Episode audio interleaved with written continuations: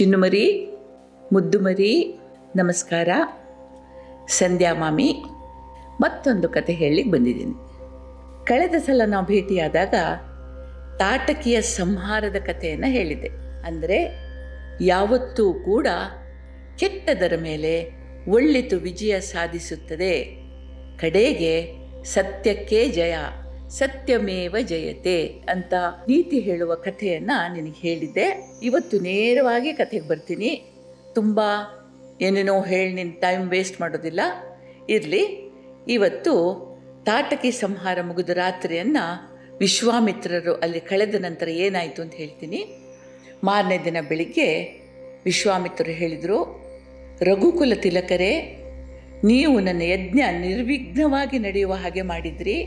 ನನಗೆ ತುಂಬ ಆನಂದವಾಗಿದೆ. ಉಡುಗೊರೆಯಾಗಿ ನಿಮಗೆ ಅಪರೂಪದ ಮಂತ್ರಾಸ್ತ್ರಗಳನ್ನು ನಿಮಗೆ ನೀಡ್ತೀನಿ. ಇದರಿಂದ ಏನಾಗ್ತದಪ್ಪ ಅಂತಂದರೆ, ಯಾವ ಯುದ್ಧದಲ್ಲೂ ನಿಮಗೆ ಸೋಲೇ ಇಲ್ಲ ಆಗುತ್ತೆ. ಯಾರನ್ನು ಬೇಕಾದರೂ ನೀವು ಜಯಿಸ್ಬೋದು ಅಂತ ಹೇಳಿ, ಇಲ್ಲಿಯ ತನಕ ತಾವು ತಪಸ್ಸಿನ ಮೂಲಕ ಗಳಿಸಿದ ಮಂತ್ರಾಸ್ತ್ರಗಳನ್ನು ರಾಮ ಲಕ್ಷ್ಮಣರಿಗೆ ಉಪದೇಶಿಸಿದರು. ವಿಶ್ವಾಮಿತ್ರರು ಕೌಶಿಕ ಅನ್ನುವ ಹೆಸರಿನ ರಾಜನಾಗಿದ್ದರು ಅವರು ಬ್ರಹ್ಮರ್ಷಿಯಾಗುವ ಕಾಮನೆಯಿಂದ ಬಹಳ ಬಹಳ ಬಹಳ ವರ್ಷ ತಪಸ್ಸು ಮಾಡಿ ರೂಪದ ಸಿದ್ಧಿಗಳನ್ನು ಪಡ್ಕೊಂಡಿದ್ರು. ಹಾಗೆ ಶಸ್ತ್ರಾಸ್ತ್ರಗಳನ್ನು ಕೂಡ ವಶ ಮಾಡಿಕೊಂಡಿದ್ರು ಅಂತ ನಿನಗೆ ಹಿಂದೆ ಕಥೆಯಲ್ಲಿ ಹೇಳಿದ್ದೀನಿ ನಾನು. ಆ ಎಲ್ಲ ಮಂತ್ರಾಸ್ತ್ರಗಳನ್ನು ರಾಮ ಲಕ್ಷ್ಮಣರಿಗೆ ಉಪದೇಶಿಸಿದರು. ಅಸ್ತ್ರಗಳು ಅಂತಂದ್ರೆ ಪುಟ್ಟು ಒಂದೊಂದು ಅಧಿದೇವತೆಯಿಂದ ನಡೆಸಲ್ಪಡುವಂತಹ ಶಸ್ತ್ರ ಮತ್ತು ಅಸ್ತ್ರಗಳು. ಮಂತ್ರಪೂರ್ವಕವಾಗಿ ದೇವತೆಯನ್ನು ಆಹ್ವಾನಿಸಿ ಶಸ್ತ್ರಾಸ್ತ್ರ ಪ್ರಯೋಗ ಮಾಡಿದಾಗ ದೇವತೆಯ ಶಕ್ತಿಯಿಂದ, ಅಂದರೆ ಆಯಾಯ ದೇವತೆಯ ಶಕ್ತಿಯಿಂದ ಎದುರಾಳಿ ತತ್ತರಿಸ್ತಾನೆ ಅಥವಾ ಸಾಯ್ತಾನೆ. ವಿಶ್ವಾಮಿತ್ರರ ಉಪದೇಶ ಆಗ್ತಾ ಇರೋ ಹಾಗೆ ಆಯಾಯ ದೇವತೆಗಳು ಶ್ರೀ ರಾಮಚಂದ್ರನ ಮುಂದೆ ನಿಂತರು. ರಾಮ ಅವುಗಳಿಗೆ ಶಿರಸಾಷ್ಟಾಂಗ ನಮಸ್ಕಾರ ಮಾಡಿದ. ಮತ್ತು ಹೇಳ್ದ, ದಯವಿಟ್ಟು ನನ್ನನ್ನು ಅನುಗ್ರಹಿಸಬೇಕು. ಅಗತ್ಯ ಬಿದ್ದಾಗ ನನ್ನ ನೆರವಿಗೆ ಬರಬೇಕು ಅಂತ ಹೇಳಿ ಬೇಡಿಕೊಂಡ. ಈ ಮಂತ್ರಾಸ್ತ್ರಗಳ ಹೆಸರು ಕೇಳಬೇಕು ಪುಟ್ಟು ತುಂಬ ಇಂಟ್ರೆಸ್ಟಿಂಗು ನೀನು ಖುಷಿಯಾಗ್ಬೋದು ಸುಮ್ಮನೆ ಹೆಸರುಗಳನ್ನು ಹೇಳ್ತೀನಿ. ಅರ್ಥ ಮಾಡಿಕೊಂಡು ಕೇಳು, ಆಯ್ತಾ? ಧರ್ಮಚಕ್ರ, ಕಾಲಚಕ್ರ ವಿಷ್ಣು ಚಕ್ರ ಇಂದ್ರಚಕ್ರ, ಬ್ರಹ್ಮಶಿರ, ಐಶಿಕ, ಬ್ರಹ್ಮಾಸ್ತ್ರ, ಧರ್ಮಪಾಶ, ಕಾಲಪಾಶ, ವರುಣಪಾಶ ಶುಷ್ಕಾಶಿರಿ, ಅರ್ಥಾಸನಿ, ಪೈನಕ, ನಾರಾಯಣ, ಶಿಖರ, ವಾಯುವ್ಯ ಇತ್ಯಾದಿಗಳು. ಇದರೊಂದಿಗೆ ಖಡ್ಗ, ಗದಾ, ಶೂಲ, ವಜ್ರ, ಶಕ್ತಿ ಇತ್ಯಾದಿ ಆಯುಧಗಳನ್ನು ಕೂಡ ವಿಶ್ವಾಮಿತ್ರರು ನೀಡಿದರು. ವಿಶೇಷ ಶಕ್ತಿಗಳಿಂದ ಕೂಡಿದ ಕ್ಷಿಪಣಿಗಳು ಶ್ರೀರಾಮನ ಸುತ್ತ ನಿಂತು ಅವನಿಗೆ ಅಭಿವಾದನ ಮಾಡಿದ್ವು. ಅಭಿವಾದನ ಮಾಡಿದ್ವು ಅಂತಂದರೆ ಅವನ ಯಜಮಾನತ್ವವನ್ನು ಒಪ್ಪಿಕೊಂಡ್ರು. ಇಷ್ಟಾದ ನಂತರ ಇವರು ಮೂರು ಜನ ಮುಂದೆ ಹೋದರು. ಹೋಗ್ತಾ ಹೋಗ್ತಾ ಹೋಗ್ತಾ ಒಂದು ಭಾರೀ ಚಂದದ ಸ್ಥಳಕ್ಕೆ ಬಂದು ಮುಟ್ಟಿದರು. ಈ ಚಂದದ ಸ್ಥಳ ವನ ಪ್ರದೇಶವನ್ನು ಕಂಡು ಇವರಿಗೆ ತುಂಬ ಸಂತೋಷ ಆಯಿತು. ಮೋಹಿತರಾದರು. ಅದನ್ನು ನೋಡಿ ವಿಶ್ವಾಮಿತ್ರ ಹೇಳಿದರು, ಮಕ್ಕಳೇ, ಈ ಪ್ರದೇಶದ ಹೆಸರು ಸಿದ್ಧಾಶ್ರಮ ಅಂತ ಹೇಳಿ ಒಂದಾನೊಂದು ಕಾಲದಲ್ಲಿ ಈ ಪ್ರದೇಶ ಕಶ್ಯಪ ಮುನಿಗಳಿಗೆ ಸೇರಿತ್ತು. ಅವರು ಇಲ್ಲಿ ಅವರ ಪತ್ನಿಯಾದ ಅದಿತಿಯೊಂದಿಗೆ ಒಂದು ಸಾವಿರ ವರ್ಷ ತಪಸ್ಸು ಮಾಡಿದರು. ಯಾಕಪ್ಪ ತಪಸ್ಸು ಮಾಡಿದರು ಅಂದರೆ ಸಾಕ್ಷಾತ್ ಮಹಾವಿಷ್ಣುನೇ ತಮ್ಮ ಮಗನಾಗಿ ಹುಟ್ಟಿ ಬರಬೇಕು ಅನ್ನುವ ಆಶಯ ಅವರದಾಗಿತ್ತು. ಅದಕ್ಕೋಸ್ಕರ ತಪಸ್ಸು ಮಾಡಿದರು. ಕಶ್ಯಪರು ಸಪ್ತರ್ಷಿಗಳಲ್ಲಿ ಒಬ್ಬರು ಸರಿ, ಅವರು ತಪಸ್ ಮಾಡ್ತಾ ಇದ್ದ ಹೊತ್ತಿಗೆ ಆ ಇಡೀ ಪ್ರದೇಶವನ್ನ ಬಲಿ ಅಂತ ಹೇಳುವ ದೈತ್ಯ ರಾಜ ಆಳ್ತಾ ಇದ್ದ. ಅಂದ್ರೆ ಅವನೊಬ್ಬ ಸಾರ್ವಭೌಮನಾಗಿದ್ದ. ಇವನ್ ಯಾರು ಗೊತ್ತಾ? ನೀನು ಪ್ರಹ್ಲಾದನ ಕತೆ ಕೇಳಿದ್ಯಾ? ಹಿರಣ್ಯಕಶಿಪು ಹಿರಣ್ಯಾಕ್ಷ, ಪ್ರಹ್ಲಾದ.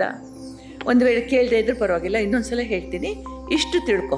ಪ್ರಹ್ಲಾದನ ಮೊಮ್ಮಗ ಇವನು. ಮಹಾಬಲಶಾಲಿ. ಸಾಕ್ಷಾತ್ ಸ್ವರ್ಗ, ಮರ್ತ್ಯ, ಪಾತಾಳ ಲೋಕಗಳಿಗೆ ಒಡೆಯನಾಗಿದ್ದ. ಹೀಗಿದ್ದವ ಒಂದು ಮಹಾಯಾಗಕ್ಕೆ ಮನಸ್ಸು ಮಾಡಿದ. ಅದಕ್ಕೆ ತಯಾರಿಗಳಾದವು.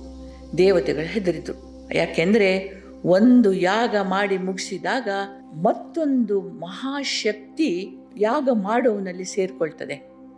ಮೊದಲೇ ಮಹಾಬಲಶಾಲಿ.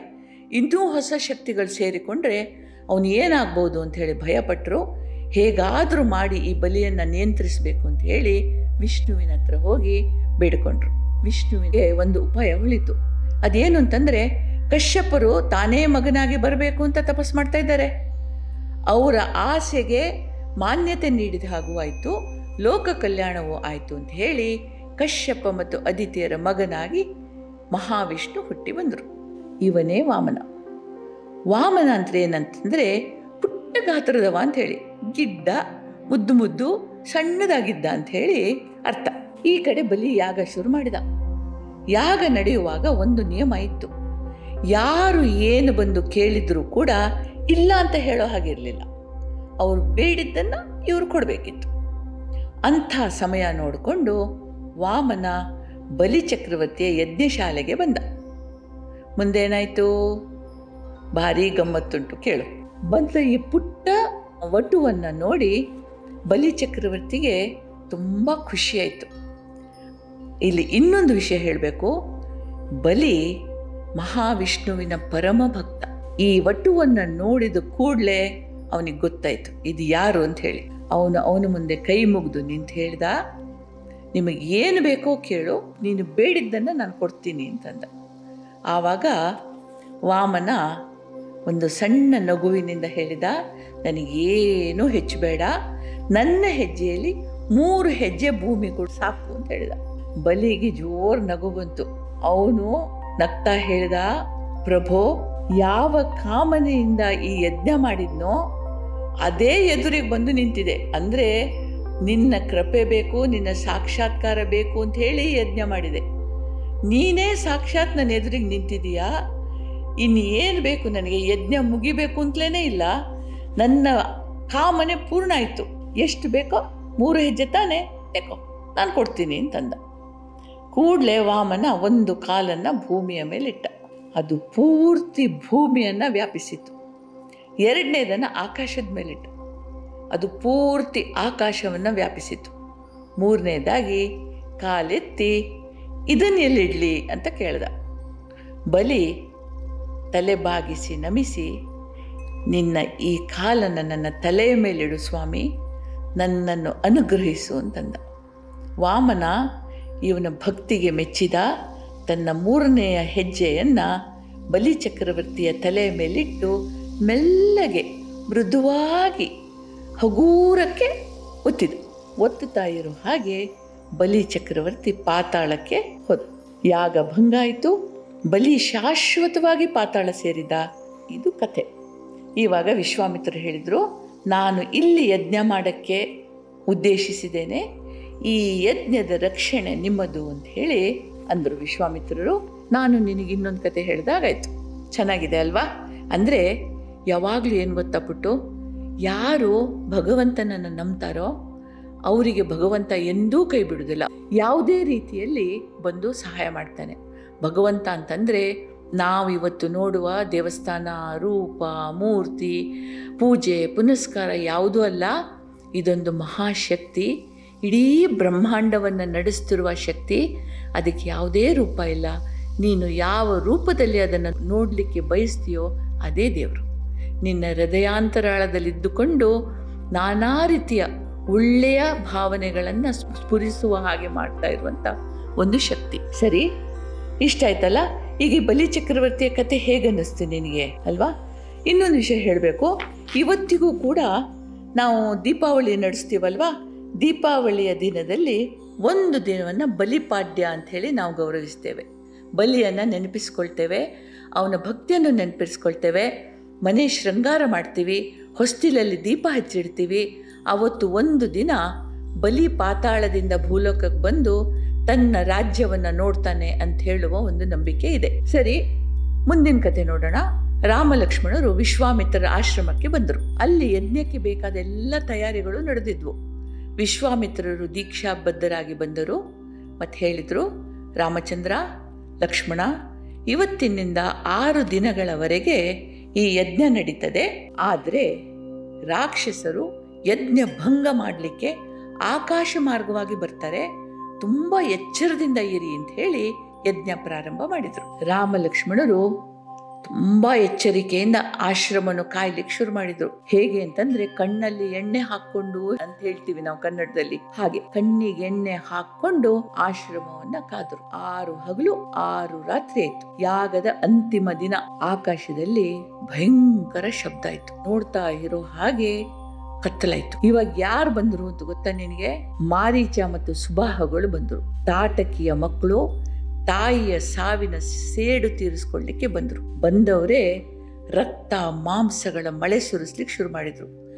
ಹೀಗೆ ರಕ್ತ ಮಾಂಸಗಳು ಬಿದ್ದರೆ ಯಜ್ಞ ಭಂಗ ಆಗ್ತದೆ. ಸೊ ಈ ಮಾರೀಚ ಸುಬಾಹುಗಳು ರಕ್ತ ಮಾಂಸದ ಮಳೆ ಗೆರಲಿಕ್ಕೆ ಶುರು ಮಾಡಿದ ಕೂಡಲೇ ರಾಮ ಲಕ್ಷ್ಮಣರು ಬಾಣಗಳ ಮೇಲೆ ಬಾಣ ಬಡ್ತಾ ಯಜ್ಞ ವೇದಿಕೆಯ ಮೇಲೆ ಬಾಣಗಳದೇ ಚಪ್ಪರ ಹಾಕಿಬಿಟ್ರು. ಈ ರಕ್ತ ಮಾಂಸಗಳು ಒಂದೇ ಒಂದು ಹನಿಯೂ ಕೂಡ ಯಜ್ಞ ವೇದಿಕೆಗೆ ಬೀಳಲಿಲ್ಲ. ರಾಮಚಂದ್ರ ಮಾರೀಚನನ್ನು ಮಾನವಾಸ್ತ್ರದಿಂದ ಹೊಡೆದ. ಅವನಿಗೆ ಜ್ಞಾನ ತಪ್ಪಿ ಹೋಯ್ತು. ಮೈ ಎಷ್ಟು ಹಗುರಾಯ್ತು ಅಂತಂದ್ರೆ ಅವನು ಒಣಗಿದ ಎಲೆಯಂತೆ ಹಾರಿ ಹೋಗಿ ನೂರಾರು ಮೈಲಿ ದೂರದ ಸಮುದ್ರಕ್ಕೆ ಬಿದ್ದ. ಆಗ್ನೇಯಾಸ್ತ್ರದ ಪ್ರಭಾವದಿಂದ ಸುಬಾಹು ಉರಿದು ಬೂದಿಯಾಗಿ ಹೋದ. ಆಗ್ನೇಯಾಸ್ತ್ರ ಅಂತಂದ್ರೆ ಅಗ್ನಿ. ಅಂದ್ರೆ ಬೆಂಕಿ ಉಂಟು ಮಾಡುವಂಥದ್ದು. ಒಬ್ಬ ಸಮುದ್ರಕ್ಕೆ ಬಿದ್ದ, ಒಬ್ಬ ಉರಿದು ಬೂದಿಯಾಗಿ ಹೋದ, ಯಾಗ ನಿರ್ವಿಘ್ನವಾಗಿ ನಡೆಯಿತು. ಆಶ್ರಮವಾಸಿಗಳು ಮುಖ್ಯವಾಗಿ ವಿಶ್ವಾಮಿತ್ರರಿಗೆ ಪರಮ ಸಂತೋಷ ಆಯಿತು. ರಾಮಲಕ್ಷ್ಮಣರು ಕೈಕೊಂಡ ಕಾರ್ಯ ಸಂಪನ್ನವಾಯಿತು. ಅವರು ಬಂದದ್ದು ಈ ಕೆಲಸಕ್ಕೋಸ್ಕರ, ಆ ಕೆಲಸ ಮುಗೀತು. ಆವಾಗ ವಿಶ್ವಾಮಿತ್ರರು ಹೇಳಿದರು, ರಾಮ, ಇಲ್ಲಿ ಹತ್ತಿರದಲ್ಲೇ ಮಿಥಿಲಾ ಅಂತ ಹೇಳುವ ಒಂದು ರಾಜ್ಯ ಇದೆ. ಅಲ್ಲಿ ಸೀರಧ್ವಜ ಜನಕ ಅಂತ ಹೇಳುವ ರಾಜ ಆಳ್ತಾನೆ. ಅವನು ರಾಜರ್ಷಿ ಪರಮ ಸಾತ್ವಿಕ ಅವನು ನಮ್ಮನ್ನು ಆಹ್ವಾನಿಸಿದ್ದಾನೆ ಇದಕ್ಕೊಂದು ಕಾರಣ ಇದೆ. ಅದೇನಪ್ಪ ಅಂದರೆ ಜನಕ ಮಹಾರಾಜನ ಹತ್ರ ಒಂದು ಅಪರೂಪದ ಧನುಸ್ಸಿದೆ. ಇಲ್ಲಿಯ ತನಕ ಯಾರಿಗೂ ಅದನ್ನು ಎತ್ತಲಿಕ್ಕೆ ಸಾಧ್ಯ ಆಗಿಲ್ಲ. ಈ ಧನಸ್ಸು ಶಿವನಿಂದ ಕೊಡಲ್ಪಟ್ಟಂತಹ ಉಡುಗೊರೆ. ಇದರ ಹೆಸರು ಸುನಾಭ ಅಂತೇಳಿ ನೀನು ಮಹಾಪರಾಕ್ರಮಿ ಬಲಶಾಲಿ, ಈ ಧನುಸ್ಸಿಗೆ ಹೆದೆಯೇರಿಸಲಿಕ್ಕೆ ಪ್ರಯತ್ನಿಸು. ಅಷ್ಟೇ ಅಲ್ಲ, ಜನಕನು ನಡೆಸ್ತಾ ಇರುವ ಯಜ್ಞದಲ್ಲಿ ಭಾಗವಹಿಸಿದಾಗೂ ಆಗ್ತದೆ ಅಂತ ಹೇಳಿ ರಾಮಲಕ್ಷ್ಮಣರನ್ನ ಕರ್ಕೊಂಡು ಉತ್ತರದ ಕಡೆಗೆ ಪ್ರಯಾಣ ಮಾಡಿದರು. ಅವತ್ತು ದಿನ ಪೂರ್ತಿ ನಡೆದು ಸಂಜೆಯಾಗುವಾಗ ಶೋಣಾ ನದಿಯ ತಟಕ್ಕೆ ಬಂದರು. ಸುತ್ತಮುತ್ತ ಪೂರ್ತಿ ಭತ್ತದ ಗದ್ದೆಗಳು, ಎಲ್ಲಿ ನೋಡಿದ್ರಲ್ಲಿ ಹಸಿರು, ಬಹಳ ಸುಂದರವಾದ ಸ್ಥಳ. ಅವತ್ತು ರಾತ್ರಿ ಶೋಣಾ ನದಿಯ ತಟದಲ್ಲಿ ಕಳೆದು ಮಾರನೇ ದಿನ ನದಿ ದಾಟಿ ಮತ್ತೊಂದು ದಿನ ನಡೆದು ಗಂಗಾ ನದಿಯ ತೀರಕ್ಕೆ ಬಂದು ಹುಟ್ಟಿದ್ರು. ಅಲ್ಲಿ ವಿಶಾಲ ಅಂತ ಹೇಳುವ ಒಂದು ಪುಟ್ಟ ಊರಿತ್ತು.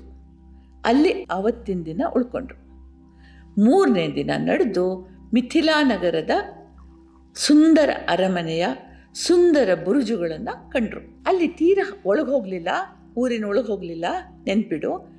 ತೀರ ಹತ್ತಿರದಲ್ಲಿ ಒಂದು ನಿರ್ಜನ ಆಶ್ರಮ ಇತ್ತು. ಅದನ್ನು ನೋಡಿ ವಿಶ್ವಾಮಿತ್ರ ಹೇಳಿದರು, ಕಂದ, ಇನ್ನೊಂದು ಕತೆ ಹೇಳ್ತೀನಿ ಕೇಳು. ಇದು ಗೌತಮ ಮುನಿಯ ಆಶ್ರಮ. ಗೌತಮರು ಕೂಡ ಸಪ್ತರ್ಷಿಗಳಲ್ಲೊಬ್ರು. ಅವರ ಪತ್ನಿ ಅಹಲ್ಯೆ, ಅಪ್ರತಿಮ ಸುಂದರಿ. ಒಂದ್ಸಲ ಅವಳಿಂದ ಗೊತ್ತಾಗದೆ ಪರಾಮೋಶಿಯಲ್ಲಿ ಒಂದು ಅಪರಾಧ ಇತ್ತು. ಆ ಅಪರಾಧಕ್ಕೆ ಗೌತಮರು ಅವಳನ್ನ ಶಪಿಸಿದ್ರು. ಈ ನಿರ್ಜನ ಆಶ್ರಮದಲ್ಲಿ ಕೇವಲ ವಾಯು ಸೇವನೆ ಮಾಡಿ. ಅಂದ್ರೆ ಗಾಳಿ ಕುಡಿದು ಬಂದಿಯಾಗಿ ನೀನು ತಪಸ್ಸು ಮಾಡು. ಮುಂದೆ ಒಂದು ದಿನ ಶ್ರೀ ರಾಮಚಂದ್ರ ಬರ್ತಾನೆ, ನಿನ್ನನ್ನು ಅನುಗ್ರಹಿಸ್ತಾನೆ, ಶಾಪ ಪರಿಹಾರ ಆಗುತ್ತೆ ಅಂತ ಹೇಳಿ ಅವರು ಹೊರಟು ಹೋದರು. ಅಂದಿನಿಂದ ಇಂದಿನ ತನಕ ಅಹಿಲ್ಲೆ ನಿನ್ನ ಜಪ ಮಾಡ್ತಾ ನಿನಗೋಸ್ಕರ ಕಾದಿದ್ದಾಳೆ. ಮಗು, ಒಳಗೆ ಹೋಗು, ಅವಳ ಶಾಪ ವಿಮೋಚನೆ ಮಾಡು ಅಂತ ಹೇಳಿದರು. ರಾಮಚಂದ್ರ ಅಹಲ್ಲೆ ಬಂದಿಯಾಗಿದ್ದ ಆಶ್ರಮವನ್ನು ಪ್ರವೇಶಿಸಿದ. ಗೌರವದಿಂದ, ಪ್ರೇಮದಿಂದ ಮೃದುವಾಗಿ ಅಹಲ್ಯೆಯ ಭುಜ ಮುಟ್ಟಿದ ಆವಾಗೊಂದು ವಿಚಿತ್ರ ನಡೀತು. ಅಹಲ್ಯೆಯ ಮೈ ಸೂರ್ಯ ಪ್ರಭೆಯಂತೆ ಬೆಳಗಿತು. ಅವಳು ಎಚ್ಚರಗೊಂಡು ತನ್ನ ಎದುರಿಗೆ ನಿಂತ ರಾಮಚಂದ್ರನನ್ನು ನೋಡಿ ಸಂತೋಷದಿಂದ ಕಣ್ಣೀರು ಹಾಕ್ತಾ ಕೈ ಮುಗಿದು ನಿಂತಳು ಇದನ್ನು ತಮ್ಮ ದಿವ್ಯ ದೃಷ್ಟಿಯಿಂದ ಗೌತಮರೂ ಗಮನಿಸಿದರು. ಹಿಮಾಲಯದ ತಪ್ಪಲಲ್ಲಿ ತಪಸ್ ಮಾಡ್ತಾ ಇದ್ದ ಅವರು ಅಲ್ಲಿಗೆ ಬಂದಾಗ ರಾಮ ಹೇಳಿದ, ತಪ್ಪು ಮಾಡಿದವರು ಯಾರಿಲ್ಲ? ಒಂದು ತಪ್ಪು ನಡೀತು, ಅದಕ್ಕೆ ಪ್ರಾಯಶ್ಚಿತ್ತವೂ ಆಯಿತು. ಶಿಕ್ಷೆ ಅಂತ ಹೇಳಬಾರ್ದು, ಪ್ರಾಯಶ್ಚಿತ್ತ ಅಂತ ಹೇಳಬೇಕು. ತಮ್ಮ ತಪ್ಪನ್ನು ಗುರುತಿಸಿ, ಸ್ವೀಕರಿಸಿ, ಅದಕ್ಕಾಗಿ ಪಿಸುವುದು ಪ್ರಾಯಶ್ಚಿತ್ತ. ಆದುದರಿಂದ ಅಹಲ್ಯನ ನೀವು ಸ್ವೀಕರಿಸಬೇಕು ಅಂತ ಹೇಳಿದ, ಮುಂದೆ ಗೌತಮರು ಅಹಲ್ಯನ ಕರ್ಕೊಂಡು ಹಿಮಾಲಯಕ್ಕೆ ಹೋದರು. ಇದು ಬಹಳ ಸುಂದರವಾದ ಕತೆ ಪುಟ ತುಂಬ ಚಂದದ ಕತೆ. ಅಂದರೆ ನಂಬಿದವರನ್ನು ಭಗವಂತ ಕೈ ಬಿಡುವುದಿಲ್ಲ ಅಂತ ಹೇಳುವ ಈ ಇನ್ನೊಂದು ಮತ್ತೊಂದು ಕತೆ ಬಹಳ ಸುಂದರ ಕತೆ. ನನಗೆ ತುಂಬ ಪ್ರಿಯವಾದದ್ದು ಅಹಲ್ಯೆಯ ಉದ್ಧಾರ ಅಂತ ಈ ಕಥೆಯ ಹೆಸರು. ಹೇಗನ್ನಿಸ್ತು ನಿನಗೆ? ಖುಷಿ ಆಯ್ತಾ? ಸರಿ, ಅರ್ಧ ಗಂಟೆ ಕತೆ ಹೇಳಿದೆ. ಈ ಕಂತನ್ನ ಇಲ್ಲಿಗೆ ಮುಗಿಸ್ತೀನಿ. ಮತ್ತೊಂದು ಕಂತಿಗೆ ಮತ್ತೆ ಭೇಟಿಯಾಗೋಣ. ಆಗ್ಬೋದಾ? ನಮಸ್ಕಾರ. ಅಲ್ಲಿ ತನಕ ಇಷ್ಟು ದಿನ ಕೇಳಿದ ಕಥೆಗಳನ್ನು ಪುನಃ ನೆನಪಿಸಿಕೋ, ಅದರ ತತ್ವಗಳನ್ನು ನೋಡಿ, ನೋಟ್ ಮಾಡಿಟ್ಕೊಂಡು ನಿನ್ನ ಜೀವನದಲ್ಲಿ ಅಳವಡಿಸ್ಕೊಳ್ಕಾಗುತ್ತಾ ನೋಡು. ಸುರಕ್ಷಿತವಾಗಿರು, ಸಂತೋಷವಾಗಿರು, ಬೇರೆಯವ್ರಿಗೂ ಸಂತೋಷ ಕೊಡು. ನಿನಗೆ ಒಳ್ಳೆಯದಾಗಲಿ ನಮಸ್ಕಾರ. ಬಾಯ್. ಜೈ ಹಿಂದ್.